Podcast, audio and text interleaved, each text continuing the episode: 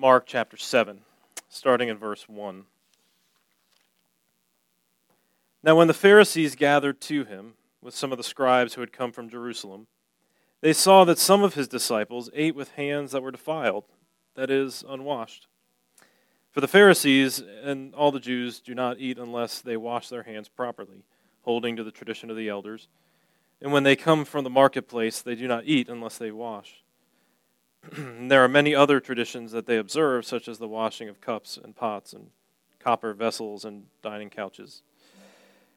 And the Pharisees and the scribes asked him, Why do your disciples not walk according to the tradition of the elders, but eat with defiled hands? And he said to them, Well did Isaiah prophesy of you hypocrites, as it is written, This people honors me with their lips, but their heart is far from me. In vain do they worship me, teaching as doctrines the commandments of men. You leave the commandment of God and hold to the tradition of men. And he said to them, You have a fine way of rejecting the commandment of God in order to establish your tradition. For Moses said, Honor your father and your mother, and whoever reviles father or mother must surely die. But you say, If a man tells his father or mother, Whatever you would have given, whatever you would have gained from me is korban that is given to God. Then you no longer permit him to do anything for his father or mother, thus making void the word of God by your tradition that you have handed down. And many such things you do. This is God's word. Thanks be to God. Well, I'm glad to see everybody uh, this morning again. And uh, glad we could be together to hear God's word because it's only in God's word that we're oriented properly to the world. It's only through God's word that we see who we really are. We see the world for what it is, and most of all, of course, that we meet God and see Him and understand Him for who He is. So, with that in mind, let's, let's pray. Father, we need your word, so we pray that you would give us ears to hear. We pray that you would give us hearts attuned to you. Most of all, we pray that you would show us the good news of Jesus. And for his sake, we ask all this. In Christ's name, amen. A few years ago, the comedic website McSweeney's published a, uh, a found document, a letter from, uh, from a college denying tenure to assistant professor Henry Indiana Jones Jr. Uh, Dr. Jones, of course, you know from all of his adventures. Uh, but they outlined the criteria for tenure at the college and, uh, and the, of course, catalog the ways in which he has failed to meet all of the criteria. Uh, they go through his poor teaching record. He fails to finish uh, a semester of uninterrupted. Uh, we, they go through his record of departmental and campus service, uh, which is pretty lousy. In fact, noting that he burned down a wing of the biology department. They, uh, they go through uh, his, his failure to um, produce uh, scholarship and research of high quality. Uh, they go through all these different things. Under his, profe- under his uh, professional standards of conduct and research, they note this. Far more times than I would care to mention, the name Indiana Jones, the adopted title Dr. Jones insists on being called, has appeared in governmental reports linking him to the Nazi Party, black market antiquities dealers, underground cults, human sacrifice, Indian child slave labor, and the Chinese mafia. There are a plethora of international criminal charges against Dr. Jones, which include but do not but are not limited to bringing unregistered weapons into and out of the country, property damage, desecration of national and historical landmarks, impersonating officials, arson, grand theft, automobiles, motorcycles, aircraft, and watercraft in just one week, excavating without a permit, countless antiquities violations, public endangerment, voluntary and involuntary manslaughter, and allegedly murder. under and you know, fi- finally, I mean, I think the capstone is under his experience and expertise in his chosen field. It says this: the committee concurred that Dr. Jones does seem to possess a nearly superhuman breadth of linguistic knowledge and an uncanny familiarity with the history and material culture of the occult. However, his understanding and practice of archaeology gave the committee the greatest cause for alarm. Criticisms of Dr. Jones ranged from, quote, possessing a perceptive methodological deficiency, end quote, to, quote, practicing archaeology with a complete lack of, disregard for, and colossal ignorance of current methodology, theory, and ethics, end quote, to, quote, unabashed grave robbing, end quote. And I bring all this up not because, I mean, it's funny for a lot of different reasons, but it, you get the point, right? That this, this story, all these Indiana Jones stories, are supposedly about a guy who loves archaeology. He also likes to, I guess, you know, get in the way of Nazis, which we can't fault him for. But he supposedly loves the study of, you know, the material history of humanity, and yet he has a blatant disregard for all of the standards by which that is done. So, on the one hand, he seems to be completely obsessed with it. On the other hand, he has complete disregard for it. And in some ways, that, kind, that characterizes the way we view Scripture. I think, particularly as Christians, we can be focused, hyper focused on the aspects of it that we love. And we go to it. Maybe you have a favorite verse. Maybe there's things you go to again and again and again. And yet, we can be so dismissive of other aspects of it. Things that don't perhaps interest us very much, things that we find challenging. So, Jesus, in this story, deals with the Pharisees and the scribes. And he points out two ways in which they fail to handle Scripture well. Two ways in which they fail to handle it rightly. First, they add to Scripture, and second, they subtract from Scripture. And then we will see what it means to honor Scripture.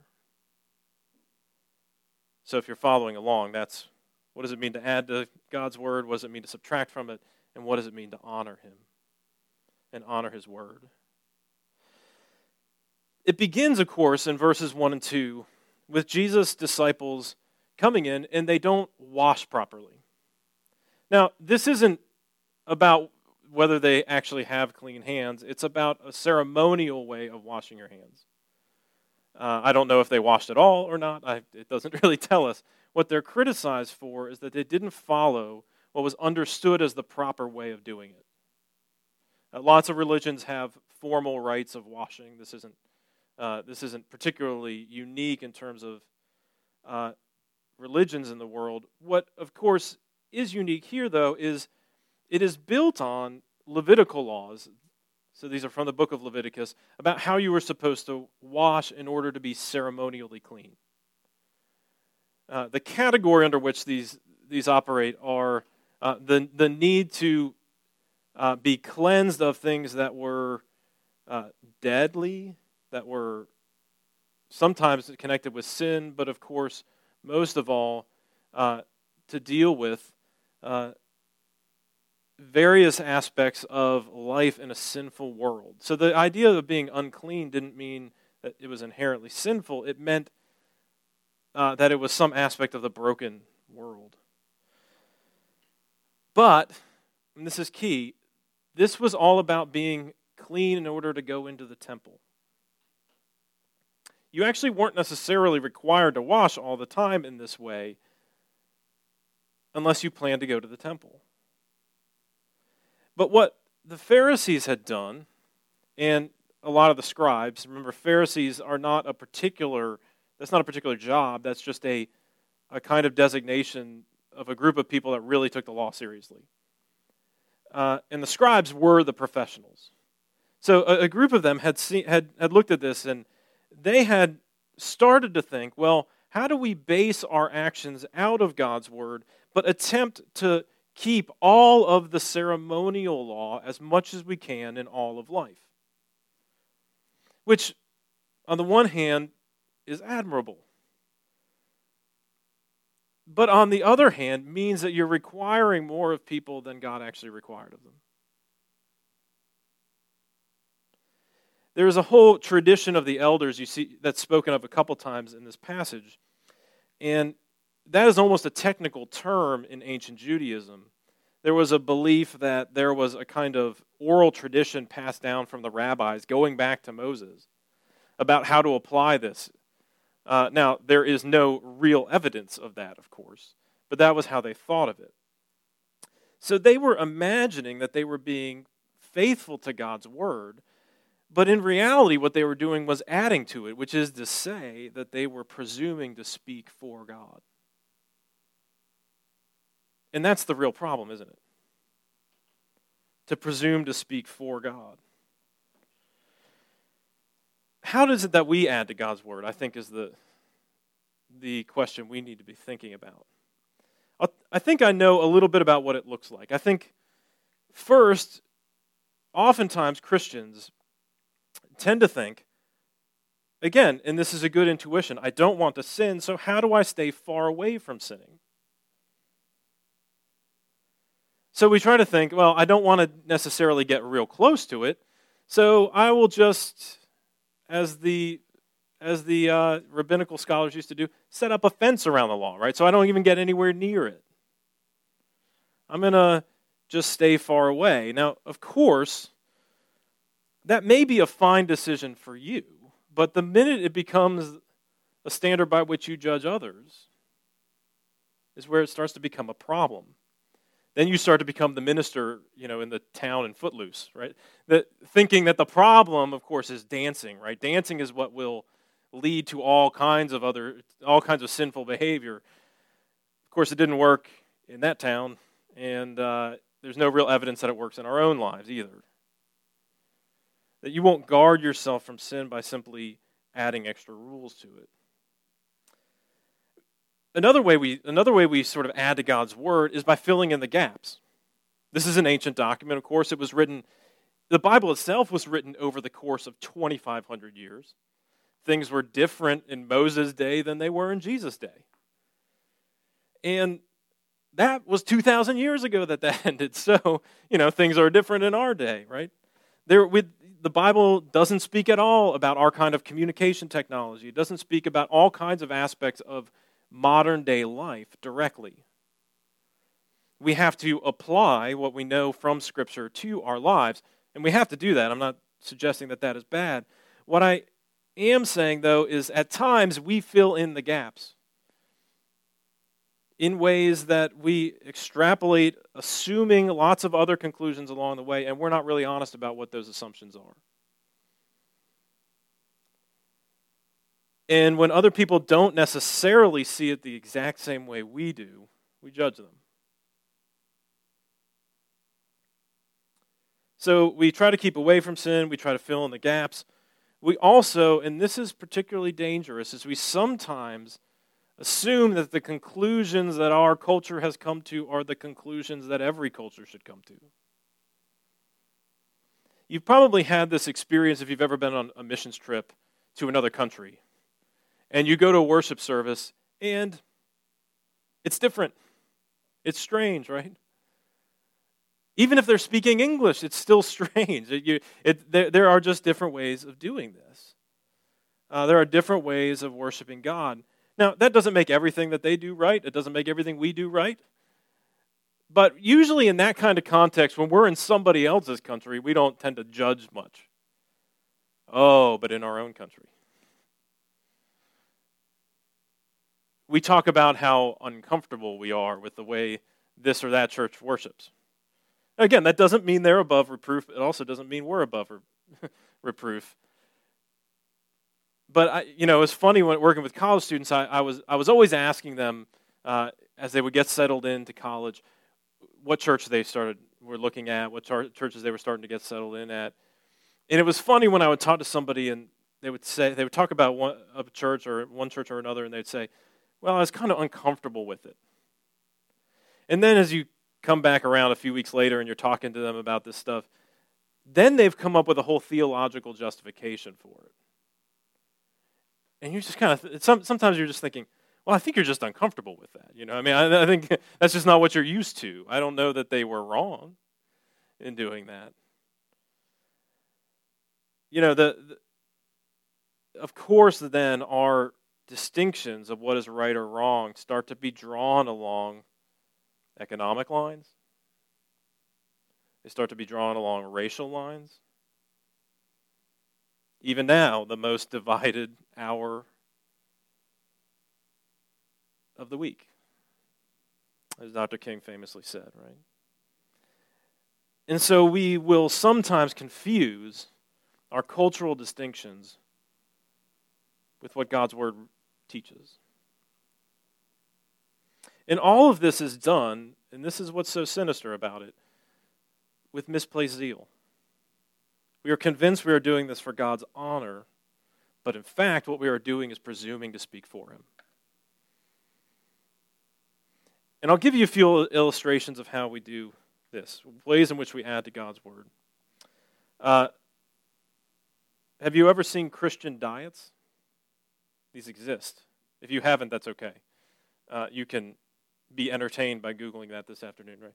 Uh, trying to come up with what is the Christian diet. Now, to my knowledge, the only way to do this really in any way that's co- coherent would at least be to propose eating kosher. Uh, and, you know, of course, that wouldn't really be consistent with the book of Acts. So, you know, there you go. Uh, you could perhaps be consistent in suggesting that we should just eat locusts and honey uh, or matzah and quail, but nobody seems to be suggesting these sorts of diets. Uh, that's all kind of funny, but what about what the Bible says about dating? The Bible has some principles for sure that need to be applied to how you date, but does the Bible give a big outline of dating? How it ought to be done? The answer, obviously, I'm implying is no, right? The, the Bible doesn't give that. Yet lots of people write books about it. And not all of them, but a lot of them seem to insist that their way is the biblical way. What about parenting? Oh. There are so many Christian books about parenting that tell you they've got it figured out. They know all the details. Now, of course, the Bible does have some things that we're told we, we should be doing or we should steer clear from in parenting. Like there are principles to be applied, but there's no map for what 21st century parenting looks like in detail. No, you still have to figure that out, right? There is no one size fits all answer to that. An even more specific question to that is schooling. Oh boy, we won't even get into that. Think about politics, right? It's an election year. I know Christians on the right, and I know Christians on the left that insist that their way of voting is the Christian way. Now, I understand this is a minefield. And it is true that the Bible has principles that we need to be thinking through in terms of how we vote. But God didn't send the Republican Party, and God didn't send the Democratic Party. You remember, even when there was a theocracy, when God had established a government, when Joshua goes into the promised land and runs into the angel of the Lord, Joshua asks him, Whose side are you on? Assuming he's going to say either theirs or the Canaanites. And he says, I'm on God's side. The implication is, Joshua, you better get on God's side in this whole thing.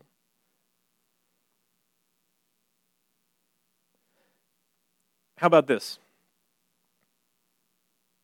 How about how you respond to the coronavirus? We all have to make a million decisions, and believe me, I am swimming in all these decisions with the church, and I, uh, I cannot seem to stop having to worry about a million decisions about how we respond to the coronavirus. I've got a family. We all have to think through all these different issues. Do, are you, though, this is a question, are you super proud about your decision about whether to wear a mask or not? Do you look down on others, right? Are you a mask wearing person? And you think, hmm, what are they doing walking around without a mask in the store? Ah, are you a non mask wearing person? And you see all these idiots walking around with masks on. What are they doing? What about your, I mean, all the different decisions, right, about how much you're going to go out, whether you'll have people, friends over, you know, whether you'll have, how close you'll be to family, all of these different things, right? And the problem isn't that you, it isn't that you don't have, that you have to make a decision. You have to make a decision. You want to be wise in it, and I'm not saying that there aren't some decisions that might be wiser than others. The question is whether you start judging other people in the way in which you judge them. That's what it means to add to God's word. If you think the value of a person, the actual moral character of a person depends on all these other things because Jesus didn't talk about face masks. God didn't talk about face masks. Are there principles to be applied in a pandemic about how we should think about our actions? Yes. But be careful. Be careful that you aren't adding to God's word. And I have a question as well. I mean, these are all obvious illustrations for Christians. If you're not a Christian and you're with us this morning, I have a few questions throughout. Here, I want to ask this question What is it that you think the Bible must address? What is it that you think really has to be in there? If you were going to take it seriously, what really has to be in this book? I want you to hang on to that answer. We'll get around to these, these questions in a minute. But that's one of them. So we talked about adding to God's word, but notice this there's also a subtracting from God's word that goes on. Jesus points this out. In verse 8, he says, You leave the commandment of God behind, and instead you hold on to the tradition of men. And the illustration he gives is the fifth commandment honor your father and mother. He even goes so far, Jesus even reminds them uh, look, under the Mosaic law, if you grossly violated that, it was a capital offense.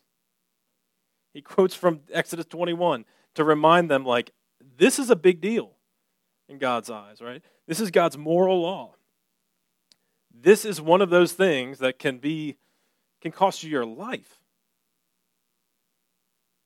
under the Mosaic law. If you're if you blow it off, it's that serious. Yet, he goes on to make this point that they have built up a rabbinic tradition uh, that apparently, in practice, cuts against this grain, uh, against this uh, commandment, that keeps people from actually fulfilling it. So there's a practice uh, of giving something as a kind of offering to God. Uh, korban is just a transliteration of an uh, Aramaic word that, that means a gift, an offering to God.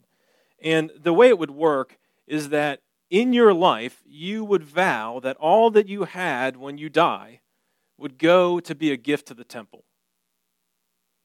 So it would be, so it's kind of like a will in that sense, but it has a, it does have an effect throughout your life. You can live off your money, you can live off your, you know, with your possessions and all that, but you can't give it away because it does already belong to God. And the reality, of course, in the first century, as has been the reality in most cultures for most of time, is that you, the elderly needed to be taken care of by their children. And this is, this is just how most cultures for most of history have worked, right? The idea of retirement is a modern invention. the, uh, instead, when you were older, you lived with your family, right? It was your children that took care of you. So what had happened was in practice, as people were doing this thing that looked good, right? Like I'm the kind of person that gives all of my money and possessions to God, actually put people in a position where they were not honoring their parents, where they were violating God's law. So the reality is, by adding something to it, they had actually taken away from what mattered more. The laws around the temple didn't matter that much, as nearly as much as following the moral law. So, how does this work in your life? How does this work in mine? I think the number one way in which we subtract from God's word is by pitting Scripture against Scripture. See, the best way to interpret Scripture is to let Scripture interpret it, right? So you get to a difficult passage, you get to something, maybe it's a challenging kind of ethical, moral teaching, right? And you try to see, well, what are other places that this is talked about? And then you interpret it in light of that, right? So if God's word is telling me this and it's telling me that, I've got to sort of bring them together, right? So when in just a doctrinal issue, right, think about justification. Paul says you're not justified by your works, but by faith alone. James says, well, look, you're justified by not just by your faith, but by your works, right? And you have to unpack those passages, read them together, and see what's meant, right? And the point is that you st- standing with God is through faith, but that faith is never alone. That faith always grows out into action, right? Now, that's, the, that's a pretty obvious example, but uh, one way this works out that I, I kind of hear continually and have heard continually is uh, thinking about uh, distinctions. Right? So Paul says in Galatians 3 there is neither Jew nor Greek, there is neither slave nor free, there is no female, male and female, for you are all one in Christ Jesus. It's an amazing statement, right, about how in Christ there's no distinction. There's no distinction in how we're saved, there's no distinction in how, in how we're valued by God. Uh, that whether it's your ethnicity, whether it's your position in society, whether it is your gender, those things are, are not a distinction in terms of your value, in terms of being saved. All that. It's a great, amazing statement. Yet the curious thing Paul talks a lot about how Jews and Greeks ought to get to, ought to treat one another. The most curious thing, Paul talks about slaves and masters and how they ought to treat each other. Most curious thing, he talks about men and women, particularly in marriage and in the church, and how they ought to interact with each other. And particularly around questions of gender, you see this come up over and over and over again. And it's insisted that the, that the way Paul talks about that is not consistent with what he said in Galatians. So we pit Scripture against Scripture. And sometimes it's insinuated, well, actually, not insinuated, specifically said that, well, you know, Paul just hadn't thought it all through, right? Galatians gives the, the big, beautiful principle that he really meant, and he hadn't really thought it through. Well, could it be that what Paul has said in Galatians is still actually consistent with it, right? Now, I'm not saying passages about race, passages about slavery, passages about gender haven't been abused in horrible, horrible ways. I'm not saying that those aren't, it's not really important that we think carefully about what they are saying and what they're not saying. But if we're going to get into the game of pitting Scripture against Scripture, then we will always be taking away from God's Word.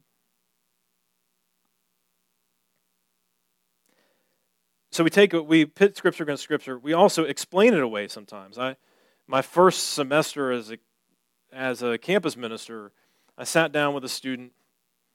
Uh, we were talking about whatever was going on in this person's life, and they had their Bible in their backpack, and we were talking about different things. So they had opened it up, and I had noticed as we were talking that there were a bunch of post-it notes, a lot of them, sticking out the side of this Bible, uh, at least a dozen, maybe maybe twenty or so, sticking out the side of this Bible. And I thought, oh, this is curious. I wonder what all these post-it notes are. So we kind of wrap up what we were talking about, and I said, well can I ask you a question? What are all these post it notes? And this person tells me, These are all the passages I have a problem with. that this, their Bible was covered in all of these passages, and we started to talk through a couple of them, and it became clear this student was simply trying to explain away, as we talked through these passages, what they found difficult. Then rather than accepting that some things are difficult that the Bible calls us to, they sought to explain them away. And I think, again, we see this going on in the church around sexuality. Right? We see we have sought to explain it away. Now again, there's ways in which the Bible's instructions on sexuality have been misused. I mean, sometimes really horribly. And yet, what we see is because this has been a topic that you know has seen a vast uh, tidal change in public opinion, all of a sudden we're thinking mm, maybe we can explain away what it teaches. How about this? We pit Scripture against Scripture, we explain it away. We also just sometimes avoid the difficult passages. things that we know tell us things we don't like. And we just kind of ignore them. We just try not to go back to reading that passage. We skip over that chapter. We do whatever it takes, right? This is kind of like having a leak in your ceiling and just deciding you're going to put a bucket under it for a while. Or noticing a crack in your foundation and thinking, well, I'll just put a bush in front of that so I don't have to look at it, right? You can't leave these problems be, right? They're, you can avoid it, but it will, of course, become a much, much bigger issue. So we subtract in a lot of different ways, right? We, these, are, these are our strategies for it, but what are the things we actually subtract? And we talked about gender and sexuality in passing already. I mean, think about gossip. Gossip's another great example of ways in which we subtract from the Bible. The Bible's really clear not to gossip. What do we do, though? We tell ourselves, and we're looking out for the well being of this person, and so we lay aside God's commandment. Or here's my here's my favorite one. How about what we say and do online? Even in particular social media, right? So whether you're into Twitter or Facebook or whether you're actually under 35 and you do Instagram and TikTok or whatever else you do, you know, whatever it is you're posting, writing, liking, uh, reposting, whatever it is you're doing, we have such a nasty social media culture. We tell ourselves that we are taking a stand for things that are true, but in fact, we're violating the ninth commandment all over the place. The one about not bearing false witness, about truth telling. In fact, if you want a little exercise and think about your own behavior on social media, just Google the Westminster Larger Catechism. It's everybody's favorite document. Westminster Larger Catechism. Questions 143 to 145 are the questions about the ninth commandment. And I will tell you, it is sobering. It reads like all of the ways in which we misuse social media. It, all the ways in which we practice telling and spreading half truths the way we intentionally believe the worst about people we disagree with. It is horrific. And we tell ourselves that we're taking a stand on this issue or that. Meanwhile, we are dismissing an obvious place God's Word tells us to do differently. So, if you're a non Christian, I have another question. What is it do you think the Bible has to leave behind? Maybe you think the Bible should speak the things that it doesn't, and you wish something were added to it about this or that. What is it you think shouldn't be there? That you'd rather it left out? Adding and subtracting, I mean, these are, this is what it means to mishandle God, God's word, right? But there's a really curious thing it's not simply, again, about the fact that you have to make decisions about how you're going to go through life, how you're going to apply the principles of God's Word. It's always about more than that. It's always about whether I come out looking better or not. When we're really adding or subtracting, the question that's always operating is whether my performance, whether the life I'm living, qualifies as being a good one. Whether it stands out. And here we get to the heart of the matter. That mishandling Scripture, it isn't just about misreading it. It isn't even merely about presuming to, t- to speak where God speaks or to take away what God has spoken it is to have missed the very heart of it. It is to have missed the very point of Scripture. And that gets us to this last point of thinking about what it means to honor God's Word. Notice what Jesus does when he starts to answer them. He goes to Isaiah 9, uh, 29, uh, a point where, where, he's, where God says, This people, through the prophet, he's talking about his people, honor me with their lips, but their hearts are far from me. their hearts are far from me. They're giving lip service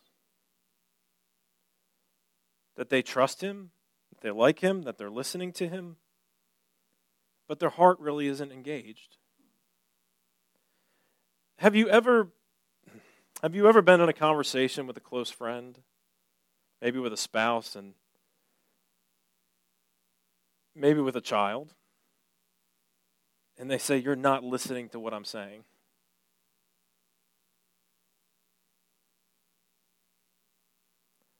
That is an indictment. You see, because the th- people we love, we listen to. When we love someone, we listen to what they're saying. We listen to what matters to them. We're listening not just for the statements, we're paying attention to what they do and how they act in, you know, in accordance with that. We are listening, that is to say, not just to hear the words, but to really engage with it. Really engage what it is they want. Sometimes recognizing that they even have a hard time and this is where the analogy to God breaks down, but they, they even have a hard time articulating what it is they want. How much more should we be listening to God that way?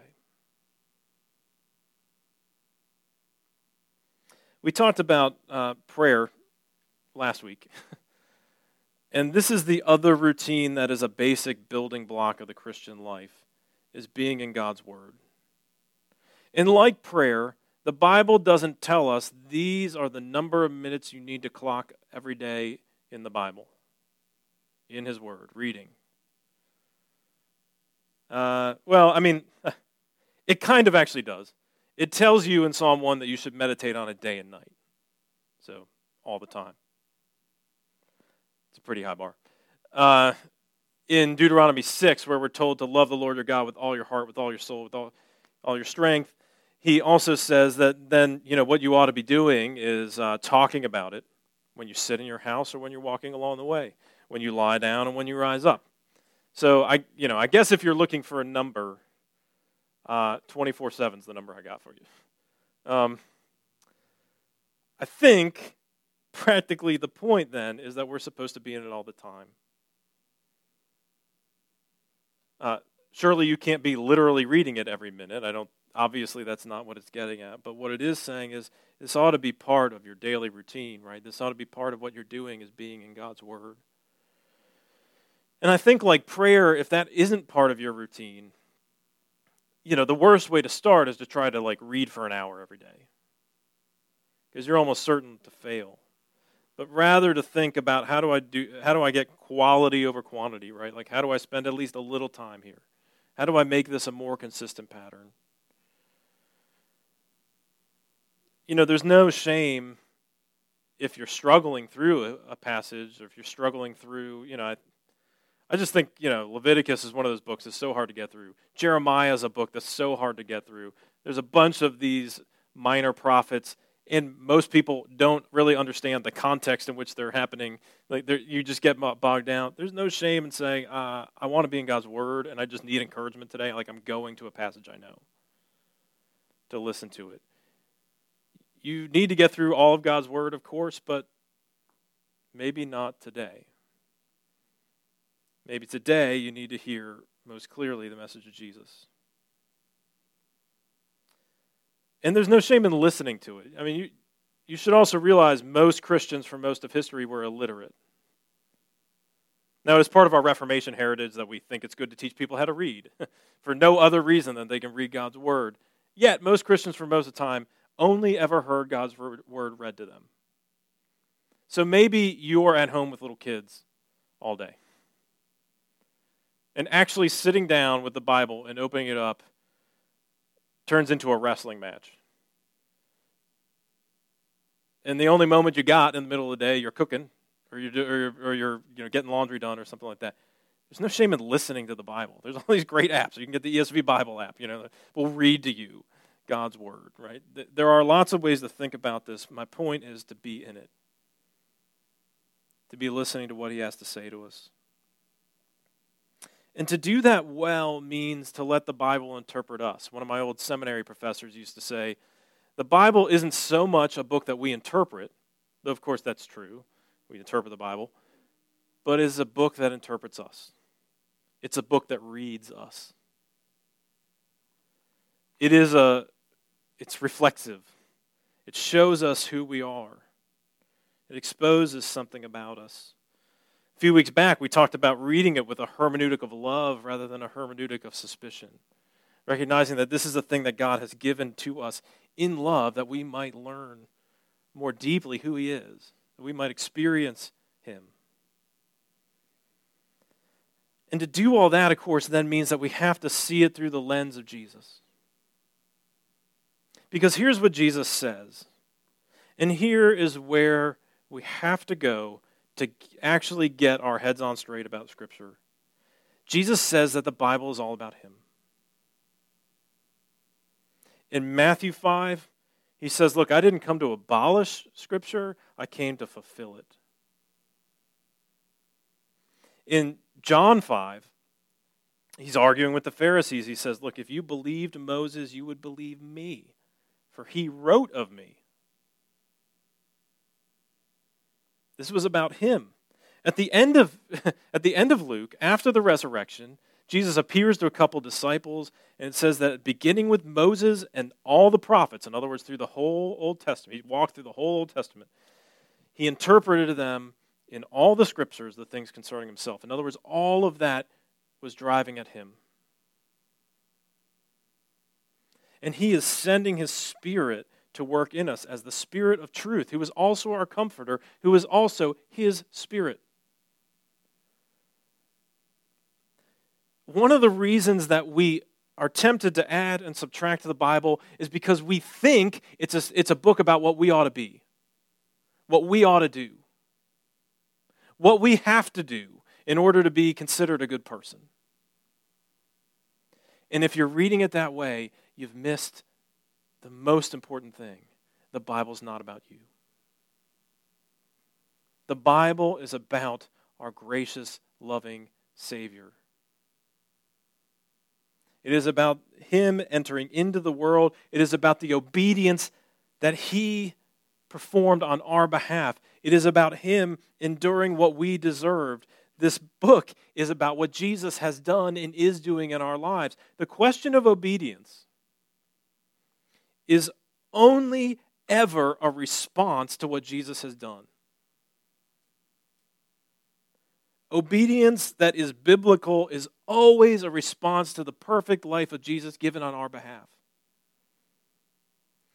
And when we understand that, as we see more that Jesus is the one who has lived the life that we needed to live, as we understand more that Jesus is the one who died the death that we deserve, as we understand more that Jesus is at work in us, we can face up to our lack.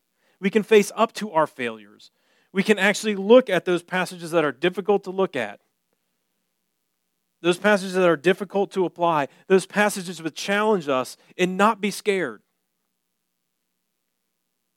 We can face them with courage that God's got something here for me, even if it challenges the way I'm currently doing things. Because guess what? My confidence is not based on whether I'm living a perfect life. I can look at those, I can look at the way other people are applying the Bible, and I don't have to be threatened by it. Again, maybe they're right, maybe they're wrong, I don't know. In any given situation, I don't have to necessarily judge them. God is their judge. I don't have to look with pride at others and say, look, you've got to follow all these extra rules too to have a good life. No, no, no. When I'm confident that Jesus has done everything that I couldn't do, only then can I actually hear his word. Let's pray. Father, we pray that you would give us that kind of confidence we know that that confidence only comes through knowing Jesus. We know that confidence only comes because he is the one who's lived the life we could not live, who died the death we deserve, and who was raised up, and is the guarantee that all that you promise will not fail. Change us. Teach us to hear your word, we ask in Christ's name. Amen.